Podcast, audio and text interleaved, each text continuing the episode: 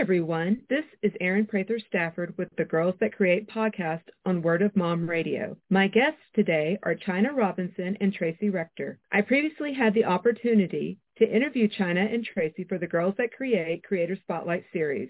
Their film, No Ordinary Love, sheds a crucial light on domestic violence issues. According to the National Coalition Against Domestic Violence, more than ten million adults experience it annually in the United States.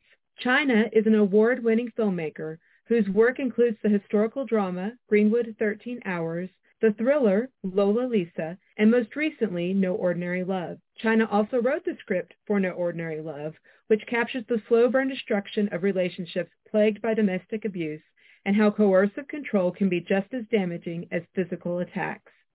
She has been recognized during South by Southwest as a female filmmaker to watch and featured at the American Black Film Festival. Tracy never dreamed of being a filmmaker, but found herself called to be the executive producer of No Ordinary Love.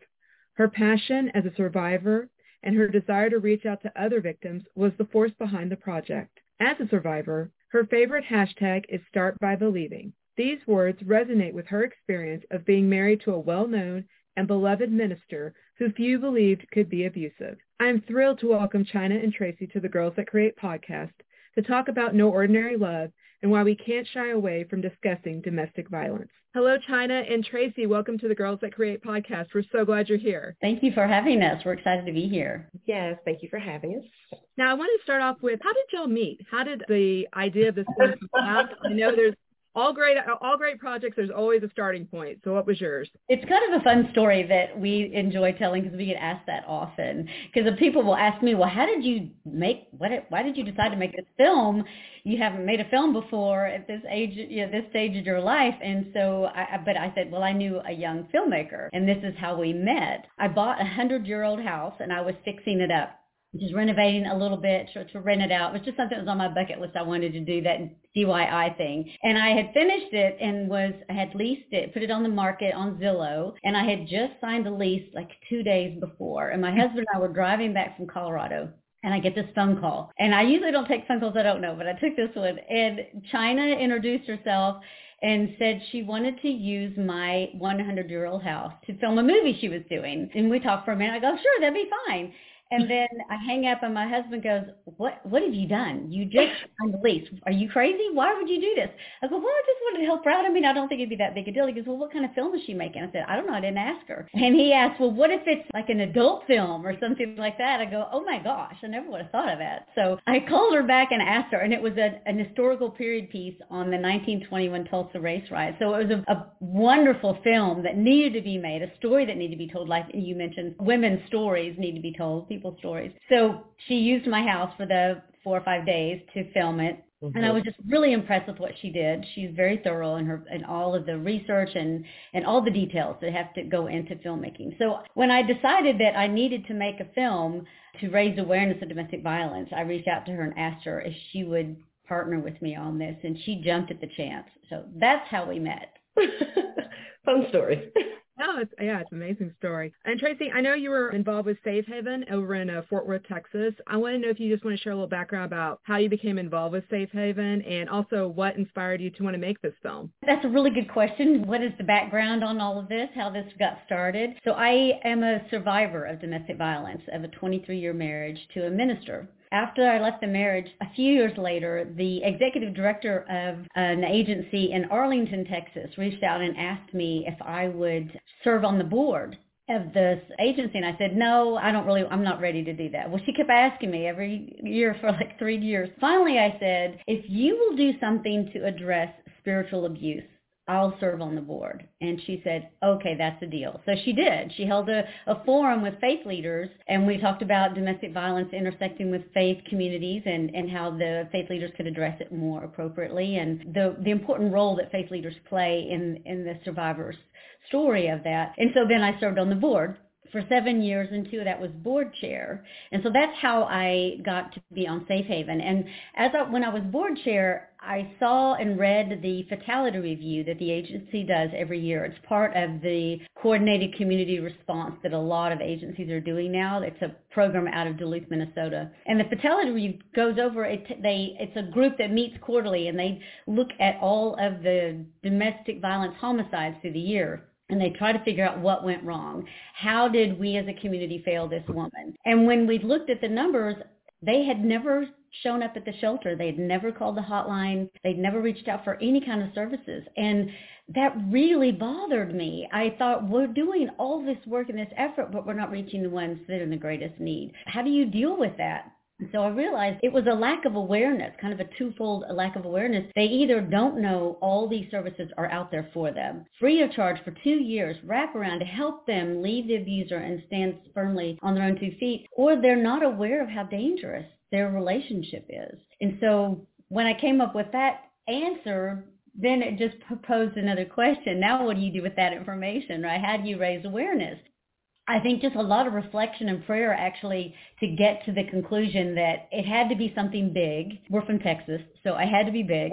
But I also wanted it to be a global reach. I, this is a global problem. It's in every single community, in every state and country and continent throughout the world. So I really wanted it to be global. And film is a wonderful way to convey a message like that, to raise awareness of a social issue and to make a big impact. So that's why I wanted to make the film, but doing it very boldly, not having any idea how to do that. And so that's where Chyna came in. When she said yes, I go, okay, so I've never done this before. What do we do? And she said, well, we need two things. We need a script and we need money. And I said, okay, you do the script and I'll do the money. I, so I introduced her to the C E O of Safe Haven, and she kind of gave her a quick one oh one course in domestic violence.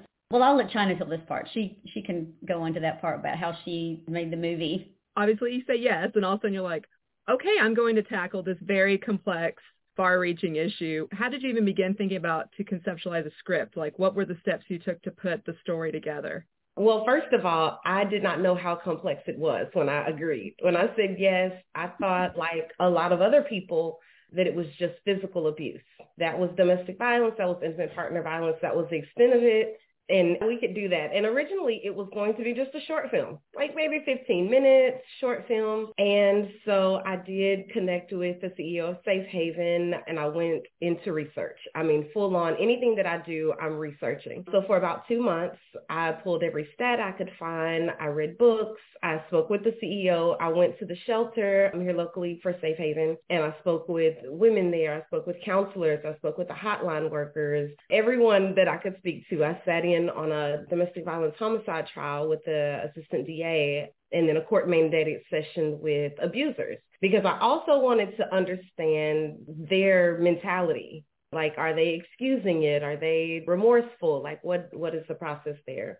So from there, I decided, okay, we're going to have these characters, we're going to layer them and build them, and we need more than one type of abuse, because I didn't know, so most people probably don't know, and the point is to raise awareness. And so I called Tracy and I said, hey, Tracy, I know we talked about a fifteen-minute short film, couple of days of filming, you know, and all of that, but we can't. It has to be a feature so that we can make it really accurate and we can really touch on a lot of different types of abuse and the complexity inside of it. And she said, okay, so where do we go from here? And so that's how we got into making this into a feature. Well, I had said from the very beginning, I did not want a documentary. That, that's been done. And I really, if you're going to raise awareness, you wanted to reach people that don't know anything about this or don't know much about this issue. And people that are going to watch a documentary on this are probably already involved in the issue. We wanted it to be far-reaching, to be streaming everywhere, so people would watch it and look at it as a romantic thriller and stumble on it. And in the process of watching it, realize, oh my gosh, I didn't realize how complex and how intense that was, how dangerous it was. So when we started the process, I I told Chyna I wanted two things. I wanted the film to be authentic, real, about what we know about domestic violence now. No burning bed situation where it's only physical violence.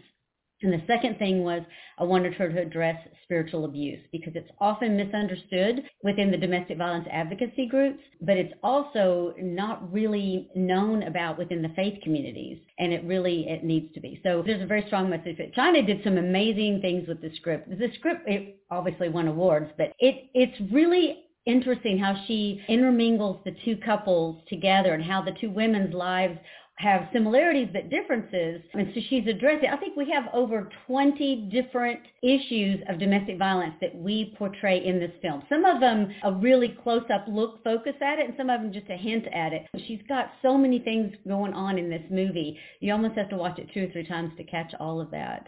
But I'm really proud of the story that we have. Uh, it, it's a very powerful story. I think that's one thing I really took away from it, because it's like a very slow burn, but that's how it is. And you know, when most films, I think, the ones that have tried to capture it, they just go, boom, straight off the go. And it's like at this very extreme level of abuse. And that's what I really appreciate about the storylines, is how, yes, it started off where it's just small things, but small things slowly building upon each other. And then when you put them all together, you see how catastrophic it can be for the person who's suffering. Yeah, well, what we wanted to do was answer the question, why didn't she just leave? Because that was me. Like I, before I got into the research, sad to say, I was that person, oh, I would never. I, why didn't she just leave? If he's hitting, because again, that was, you know, my full understanding of abuse inside of a relationship. So when I started thinking about how complex and, and all of these layers and everything, I said, well, I have to humanize the abusers. Because if I don't, if they start out as monsters as soon as we see them, then it's still not answering the question, because it's easy. Leave. He's a monster. He's terrible. You know, when I put in, oh, we have date night, though, and it's really nice, and he's really sweet, and the gift giving and the confusion then that comes, and then, you know, everything else, then I think it makes it more believable. We had some people, when we did our premiere in the audience, they were rooting for one of the couples to make it. And I said, if you're rooting for it and we're just watching this movie, imagine being inside of that relationship. You just want it to go back to how it was. If only he would stop, or she would stop, because we know that men and women can be abused. But if only they'd stop doing this, if only we could go back, if, if, if, if. And so that's the confusion inside of that type of relationship. You mentioned the physical violent part, and I think it's really important that this film does not start out, like Chyna said, with that part of it. It focuses a lot on that coercive control that every abusive relationship has. Some of them segue into physical, but not all of them do. And if we do a disservice to victims if we only portray it as physically violent, because a lot of women don't think they're in an abusive relationship. They'll tell you, no, it's not abusive. He lost his job, or it's just only when he drinks, or it's this, but it doesn't have to be physically abusive to be abusive. Coercive control is abuse, and it's about power and control. When one person in the relationship thinks or feels like they have the right to have power and control over the other person, that is abusive. So I'm really excited that the movie portrays that and really sends that message loud and clear. Why did you decide to have basically two women, two couples, and kind of follow two narratives versus just one? Because I think that's a unique film tactic, to watch the similarities, but also the differences of how the relationships worked. Yeah, well, it was important to have two different couples. Originally, I started out with three, because I had the judge that's in the movie. She's married, and um, I was going to make her the abuser. But for the sake of time, I had to condense. And so we do have the two couples. But I thought it was important, because had I had just one couple, again, all roads lead back to just physical abuse. And I wanted to show how difficult it is to navigate a relationship that is an abusive relationship, but there is no hitting. Mm-hmm. Because then you have to define it, and you have to figure out, you know, is it me? Am I just unhappy? Is it him? Are we just not getting along? Are we just at that point in our relationship where we're just not seeing eye to eye? Like, what is this thing? And so I did want one relationship to focus on something other than the physical. You know, the film really captures the mindset of girls and women being seen as inferior in their home and community, meaning it becomes easier to treat them with disrespect and violence. Why was it important to show common ways that abusers use power and control over victims, and that not all abuse is physical? I mean, we kind of touched on that. I think it's like that idea of control. Why was that important to make sure that that kind of comes across? because, and maybe it's just the idea of not understanding you are being controlled till it's unleashed at such a high level of intensity. Tracy touched on this just a few minutes ago. Every abusive relationship deals with the power and control element. And so it was very important for me to put that in the forefront in the script. With both couples, it could be financial control, it could be spiritual control, it could be so many different things. He had a tracker on our car, that's control. So there are so many different things that we touched on, but it was important because at the base of it all is power and control. And Tracy, if you wanted to add to that. Well, I was just going to say from a survivor standpoint, speaking from personal experience and also from doing this work for so long, we tend to doubt ourselves a lot. And we question whether we are actually a part of the problem because that's what we're told. That's the narrative that we get from our abuser over and over and over again. If only you would do this or you would stop doing that. And so we, we're already doubting ourselves. And when there's not that firm confirmation of the physical violence, we continue to wonder if it really is abusive or not. And, and the tactics like gaslighting, where they really try to make us doubt that we know what we're talking about. I mean, I even...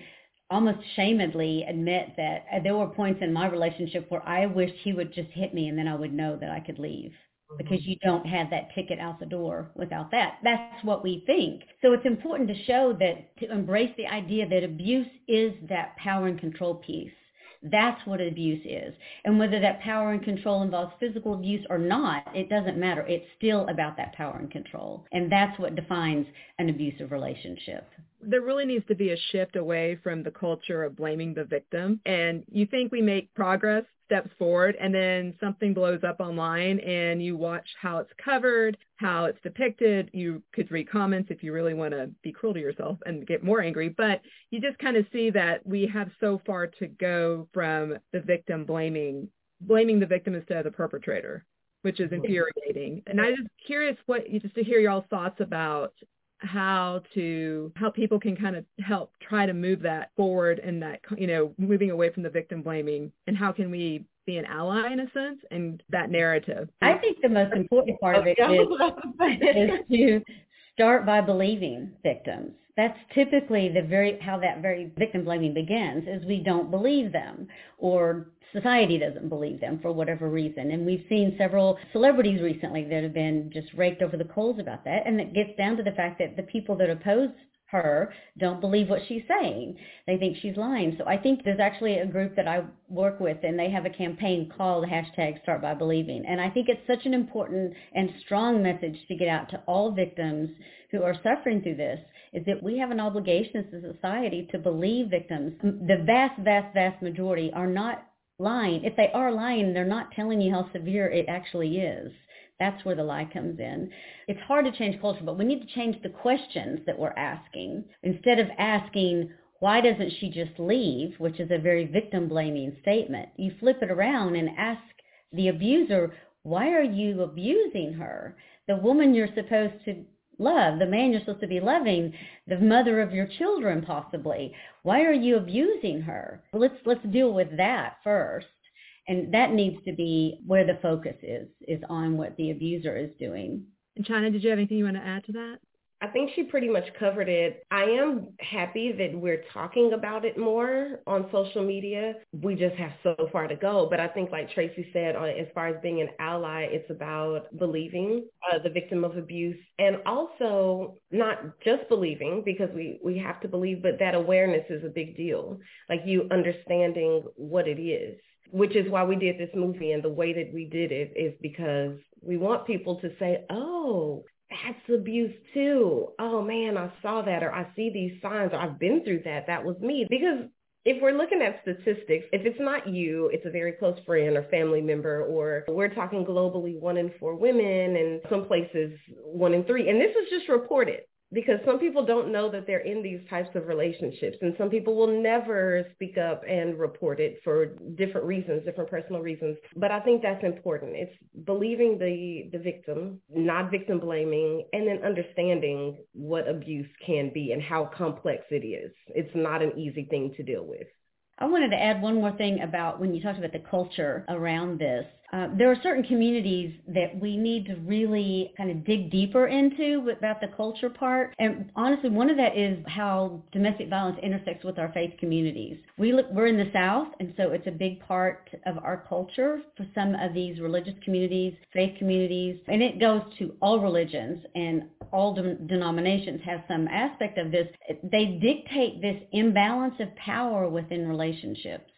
And they equate that as being based on God's will. But it's this misinterpretation of sacred texts that fit their misogynistic ethos that drives this thinking and tradition. And that's why it's so important for domestic violence advocates to reach out to the faith communities to create relationships with faith leaders so that we can have these conversations, help them understand how they can do more harm than good by giving really bad advice. The marriage can't break up for any reason. You have to stay married no matter what. Well, if he's beating her up or destroying her mentally completely, that's that's not a marriage. The marriage is already over anyway. So, and it's a tricky balance to be able to get into those communities. But I think it's important to talk about it. And that's one reason why I love the fact that we address the spiritual abuse part in the movie, because it does start important conversations around that. Yes, also as someone who's a native Texan, I immediately picked up on that and was, I mean, again, I was like, this is important and should be talked about. And I was sitting there thinking, I've never seen this really addressed. So again, another reason this film very much moved me. Uh, what has been the reaction from audiences um, when you've been on the film festival circuit and also streaming? It's been really good. So we have audiences, we have those who are survivors of abuse, we have those who've worked with survivors of abuse, we have those who had no idea and they just wanted to see a good film, you know, at the festival. And across the board, it's been really, really positive. We've accomplished, I think, what we wanted to do, because when a survivor comes up and tells you, I just left my relationship and I was contemplating going back because I missed this and that, and, you know, it was comfortable and he said these things and he bought these gifts and, you know, all of that. But then they say, after I watch this movie, I think I'm going to hold out a little longer. Or if we have people say, wow, that I feel so seen. That was me. And people called me crazy because it was like, he wasn't hitting you. So what do you mean? You know, it was abusive. So we've had a lot of positive feedback. It's always good for people to watch a film of mine, whatever it is, and say, I really enjoyed that film, and you get accolades and you get these awards and you get this press coverage. But for this particular project, for me, it was the most important to have survivors of domestic abuse come up and say, I feel seen and thank you for doing this. That's huge, because I, I would ditto that part of it. We've had domestic violence experts, national leading experts across the country, watch the film and tell us that it was authentic, it was powerful, and it does tell the story. Why doesn't she just leave? And that was a wonderful accolade for us to get. We won awards at film festivals, all kinds of awards. But the greatest award that we feel like is the survivors that come and say, I saw myself in that story. I saw him in that story. And now I know for sure that it wasn't just me or all in my head. It really was abusive, and I'm going to get help with that, or I'm not going to go back to him now, or those kinds of responses. That's what really drives us to continue pushing this film out there to, to get even more awareness. So domestic violence, as we talked about, affects millions of victims each year and has increased in the wake of covid nineteen. And a recent C D C report showed teen girls in the U S are facing higher levels of violence.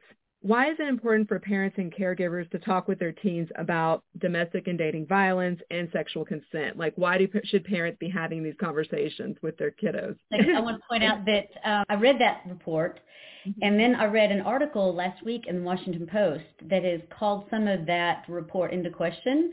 Oh. Uh, evidently that, because they talk about a number, I think it was twenty-seven percent increase in this violent episodes that the teen girls were experiencing. And what they did is they took the number from the previous twenty nineteen report and they rounded that number down.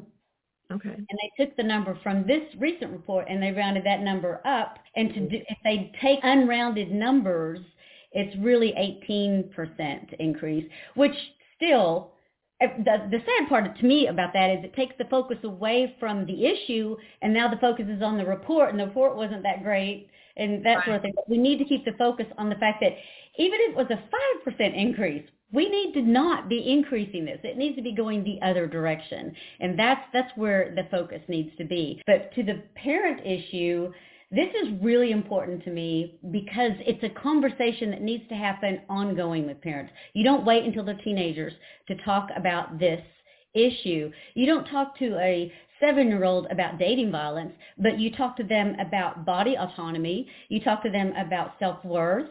You talk to them about bullying, kindness, empathy. Those things are important to talk about when they're younger. And then when they're approaching those teen years, then you segue that conversation into a dating violence situation where you, you talk about what it's like to be in a healthy relationship, the kind of partner you want to be with, someone that, that builds you up and encourages you and is kind to you, not someone that makes you feel terrible about yourself, those kinds of things. So you, it's important to keep that conversation ongoing because it's really hard to have a conversation with a teenager anyway. And if you're only starting to have these hard conversations when they turn thirteen or fourteen, good luck with that. It's really hard. I do a lot of reading about this particular issue, and I read something recently that said the best time to talk to your teenager about this issue or any hard issue is late at night, because you're tired and you want to go to bed, and all of a sudden they want to talk about it. And they said, just don't fall asleep. Stay awake and let them talk. And it's better because you're tired, so you're not going to talk so much. You're going to do more listening than talking, which is the way that conversation needs to go. But you can hear where they are in that kind of mentality of that situation or the issue, whatever they're talking about. But I thought that was interesting to, to give that little piece of advice. But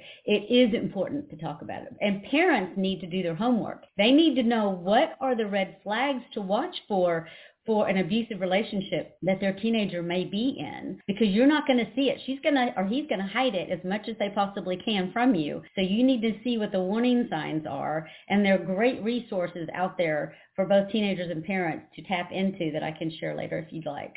Yeah, definitely. We'll put those in the show notes for sure. I would just come in on the on the back end of that. Everything that Tracy said, of course, right now I have a teenage daughter. And so when the film came out, I was so hesitant because I said, I don't know, like she wants to watch it, but there are some parts that are a little bit much. And finally I said, but this is the point. And so I, I let her watch it because then we could talk about, like, that was our introduction to it. Because again, I didn't know too much about domestic violence at all, any kind of intimate partner violence. I just didn't understand it. So before I made the movie, she wasn't a teenager, you know, or she was right there on the cusp, but I wasn't talking to her about that because she wasn't dating at the time. I didn't know, you know, I just didn't know. And so it's important for people, like Tracy said, to kind of do your homework. And this film provided that for me. And I'm still learning, and I'm still, you know, finding out more information and, and getting more understanding about it. But I'm able to do that with my teenage daughter. And we're talking about it, and I'm able to say, hey, what do you see at school? Because now she's in high school. She's a freshman, and that's totally different, you know, than eighth grade.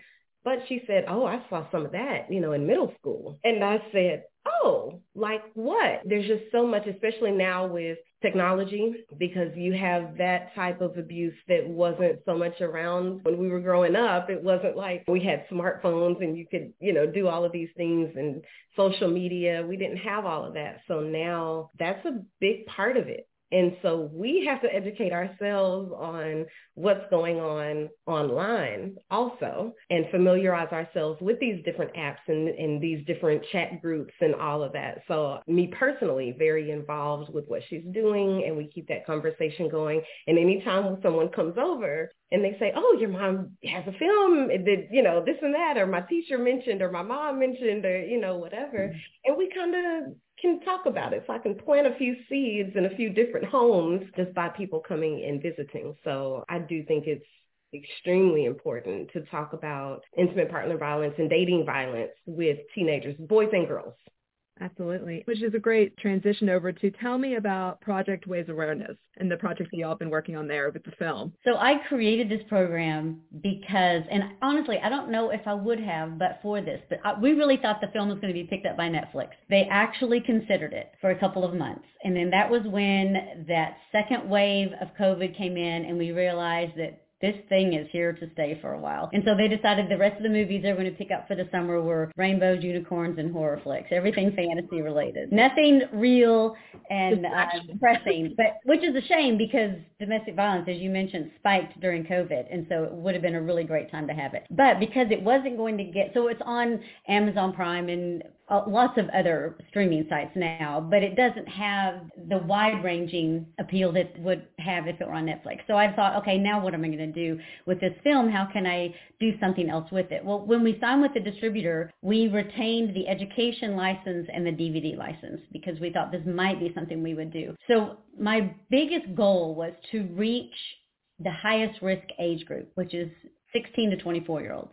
So it's hard, hard, hard to get into a high school to talk about this topic, especially in Texas right now. But you can, in college campuses, it is a perfect place to have this conversation. So we created this program, and we give the streaming site link, we give them a D V D, and then I wrote a twelve page guidebook on how to have a successful screening that gives them all the A V stuff and all that kind of thing, a little bit of background about the film. And then I took the scenes of the film and broke them down into different categories of abuse. Like we have six scenes that we pull out that are about physical abuse, six with coercive control, emotional abuse, spiritual abuse, and then we highlight some of these other myriad of abuses that we have in there, just so if you're hosting this, you can refer to that book. So that's what the program is. And then we've tried really hard to go to the college campuses and host this. So we were doing really, really great. In the spring of twenty twenty-one, we had, I think, eight different colleges booked for October Domestic Violence Awareness Month.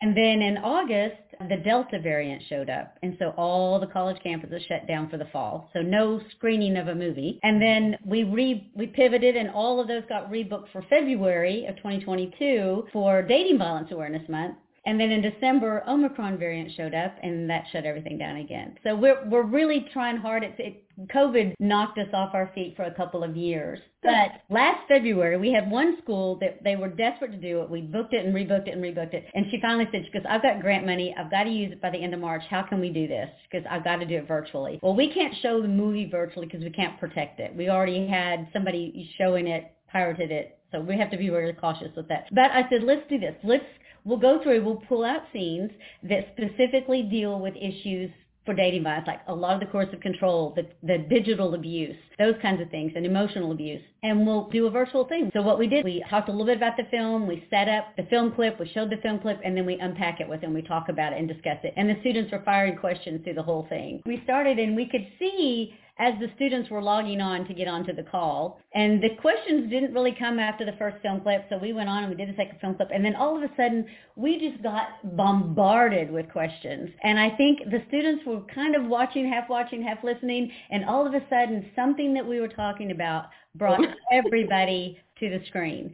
We had nine hundred fifty students on that Zoom call. It went forty-five minutes over time because the questions kept coming and coming, and, and the host kept going, I'm sorry, we're still going. Are y'all okay to stay a little bit longer? And we said, absolutely, we'll stay longer. But and then the kids had to go to class or some other kind of activity. But we were blown away by the questions and the comments from the college students. They were overwhelmed by what actually is dating violence.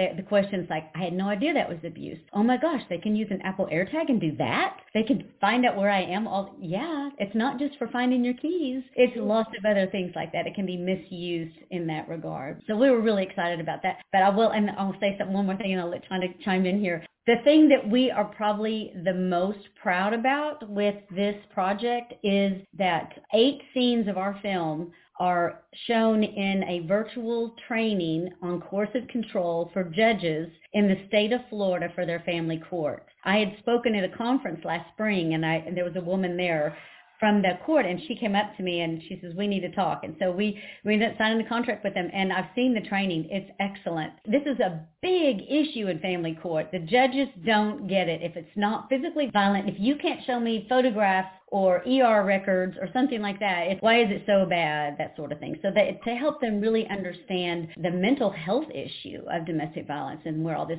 coercive control comes in. And these women are reduced to just almost nothing. They have no resolve left.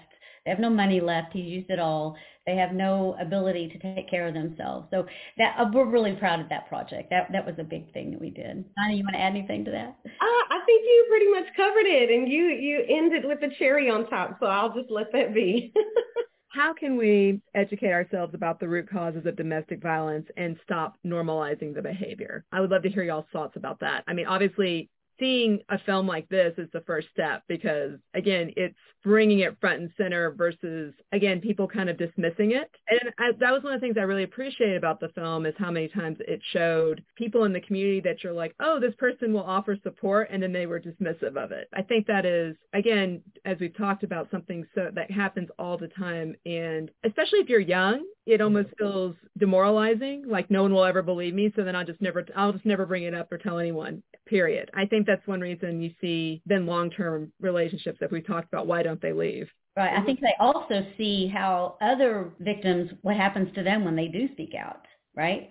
How they're vilified and not believed and blamed and ridiculed. And so they, they look at that and go, there's no way I want to step into that mess. So they, and it's the same thing with sexual assault. It's, they don't want to step into that pool. That doesn't look like a lot of fun to do. But I think the one thing that we need to do is it's, it, we're really at the stage of this where it's all hands on deck. We must have everybody involved in this. So every agency, community, a government group, anybody that has, that intersects with abusers or victims in any way needs to be involved in solving this issue because it, it can't be left up to law enforcement and domestic violence agencies to solve this problem because so many other people have a place in this in this problem solving. And so I mentioned it earlier, this coordinated community response. It's a whole program that a community adopts and they bring the major players to the table. They have two different levels of tables basically, but it really is, it's looking at the systems that your community has, which systems are working, which ones are not, because a lot of them are not working. They work against the victim and for the abuser and not the other way around. But it's also inviting the right people to the table. And I've mentioned this before, but faith leaders need to be a part of this conversation because they are a big part of a victim's journey out of that relationship or her having to stay in the relationship. When,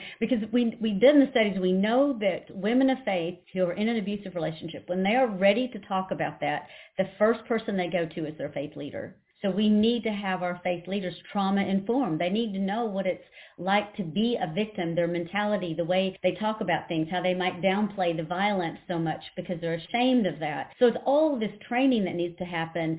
We've got to fund this. It's got to have the funding. There's no other way to do it. We have to have money. Like the agencies now, most of them barely have enough to shelter the women, to help take care of the children, to counsel them, to give them legal advice. But we don't have enough money to do the prevention programs. We need, every classroom in this country needs to have a prevention program from third grade up. We need to talk about the bullying, the harassing, the body autonomy. You don't, no one gets to hug you or kiss you if you don't want them to, you know, and that goes for Aunt Sarah or Grandpa George or whoever it is. You get to have that body autonomy. That's important to talk about. It's unfortunate that these conversations are currently all caught up into politics because there's no, there shouldn't be any politics in this kind of conversation. I think that's where the difference will be when we address this issue properly, is to have the appropriate funding in the right places to do the work, to not only do the prevention, but to do the advocacy work, to do the policy changes, to make the, sure that the laws that are on the books are working for us, and the ones that are on the books, make sure that we're actually enforcing them so we can accomplish more. One thing I want to touch on too, obviously, Tracy, your experience impacted the film, having Chyna interview you. And then Chyna, I want to touch on the importance of a woman filmmaker telling women's stories, why it's important of the creators of films and books and song, all the things that we consume, you know, in mainstream media, but why it's important to make sure that women and people of color are having places at the table and sharing these experiences, uh, and why that is essential to addressing these really big challenges that we're all facing. Yeah. Well, I mean, I think at the base of it all, regardless of whatever you're doing, the world is not made up of one person. You have different experiences, you have different perceptions, you have different ways of telling something. We could have the same storyline, you know, you and I even, and it would be told differently. So because there are some things that I would inject into the story, and I did inject into the story based on my own experience as a woman, as a person of color. And so I think those type of things are important. So in storytelling, filmmaking, book writing, any of these things, it's super important because you can't tell my story, I can't tell yours, you know, in a way. So a man, I think, telling this particular story would have done it completely differently. and not saying all men, you know, you can't write for women and women can't write for men or anything like that, but it is important to have that balance in this space. For so long, Hollywood has been one person. And so now we are just starting to push that a little bit to where there are more women, more people of color being able to tell these stories. And you have these amazing stories coming to the forefront because we all have these different life experiences and perceptions and things like that. So I think it's extremely important to have that seat at the table. What can we do in our own communities to help end domestic violence for our listeners? What if, you know, you're listening to this and you're thinking, ah, what can I do? What would be advice that y'all have on like first steps that someone could take? Yeah, my advice would be to, if you if this is an issue you really want to be involved in, which I think everyone should be uh, because of the, the statistics are so high, is to reach out to the agency in your area. And if there isn't one in your area, reach out to a national one and support them financially. We have to have the funding. And there's the government funding gets less and less. There's more and more competition for less and less money. And the private funding is hard to get private funding for domestic violence. It's easier if it's child cancer and things like that where you feel like you're helping children and animals than it is domestic violence. And that's a sad situation because there are many, many children that are affected by domestic violence. But funding is a big piece of it. And then self-educate, be informed. There's so many great national organizations. And you can start with the Domestic Violence Hotline, National Domestic Violence Hotline. They have a, a website and there's lots of information there and they will send you other places as well. But I think that's the thing is to, to educate yourself, know what to say when someone talks to you about it. So you have the right thing to say, you know what not to say. You believe them, ask if you can help connect them to resources, help them call the hotline, that sort of thing. It's really important to know that. And then talk about it.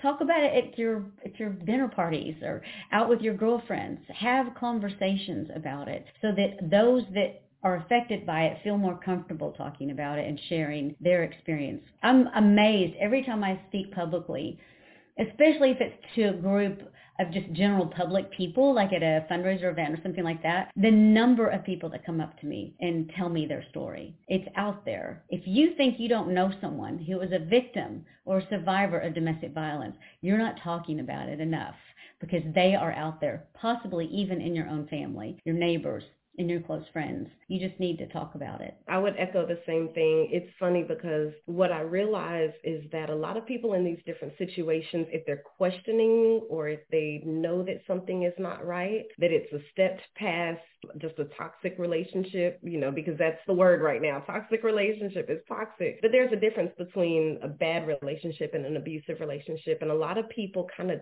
tiptoe, you know, they, they or they put their toe in the water to try to tell you kind of what's going on. So like Tracy said, if you educate yourself and you are at least a little bit aware, you know, of the resources that your community offers or even the national hotline, you can say, hey, you know, that sounds like this. And maybe it's not, but maybe it is. And maybe you can help your friend or your coworker or your family member or whomever it is that's speaking with you about it because they're wanting help. They're wanting someone to say, yeah, I think you're right. I think that does sound a little off because a lot A lot of people don't know, which is why, again, it circles back to why we did the movie, because a lot of people don't know, including myself. If I were to have a conversation before I did any research for this film and someone said, hey, you know, someone is putting a tracker on my car, you know, my or my my husband, boyfriend, whatever, or he's, you know, in my emails or social media accounts or whatever it is, you know,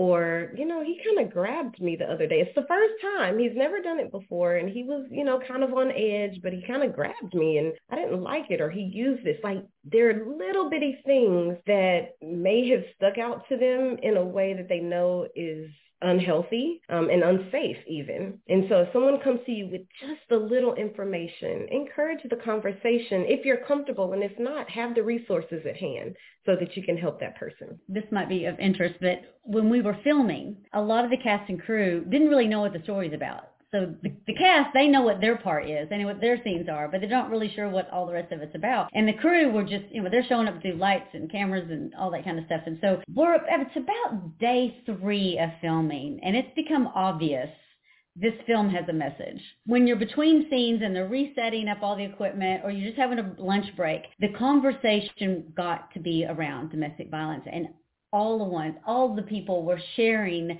their personal experience or a friend or family member of theirs. And almost everybody had a story to share. And it was, it kind of blew me away. I was not expecting that. But I mean, we even got to the point where Chyna would say before we start filming, okay, this seems intense. If anybody just needs to take a break and step out, you know, the, from the, the crew or whoever, didn't need to be essential holding the boom or whatever. If you need to take a break and step out, do that and then come back and join us. We had to be cognizant of the fact that some of these people have had these experiences and they may not have ever been triggered like this before. And this film can be very triggering. So that was kind of a good lesson for us to learn, that we do need to be cautious when we talk about this. Absolutely. Well, Tracy and Chyna, thank you so much for coming on the Girls to Create podcast. No Ordinary Love, where can you find it? Online, which uh, streaming services? It's on Amazon Prime, Apple T V. What are the others? Google Play, iTunes. If you go to our website, no ordinary love movie dot com, there are some direct links on there.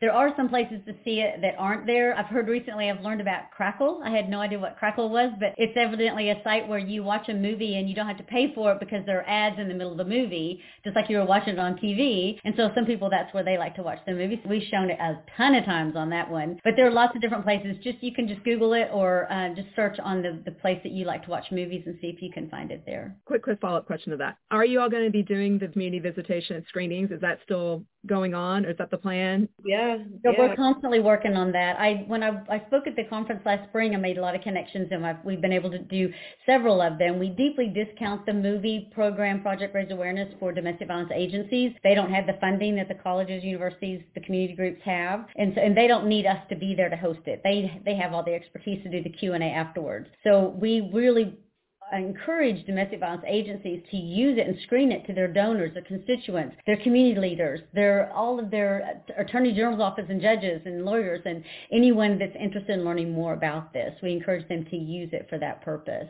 If they're interested in bringing y'all to their communities, definitely will. Thank y'all. That was really great. Thank you so much for having us both. Yeah, we're excited to speak to you again about our film. To all of you tuning in, thank you for joining us on Girls That Create on Word of Mom Radio. If you would like to screen No Ordinary Love in your community, see our show notes for a link to schedule. We are going to close out with our theme song from Smith Sisters and the Sunday Drivers. Till next time, this is Erin Prather-Stafford. If you think you or someone you love needs help because of an abusive relationship, call the National Domestic Violence Hotline at one eight hundred seven nine nine seven two three three. She is sure, she is sure, she is strong, she is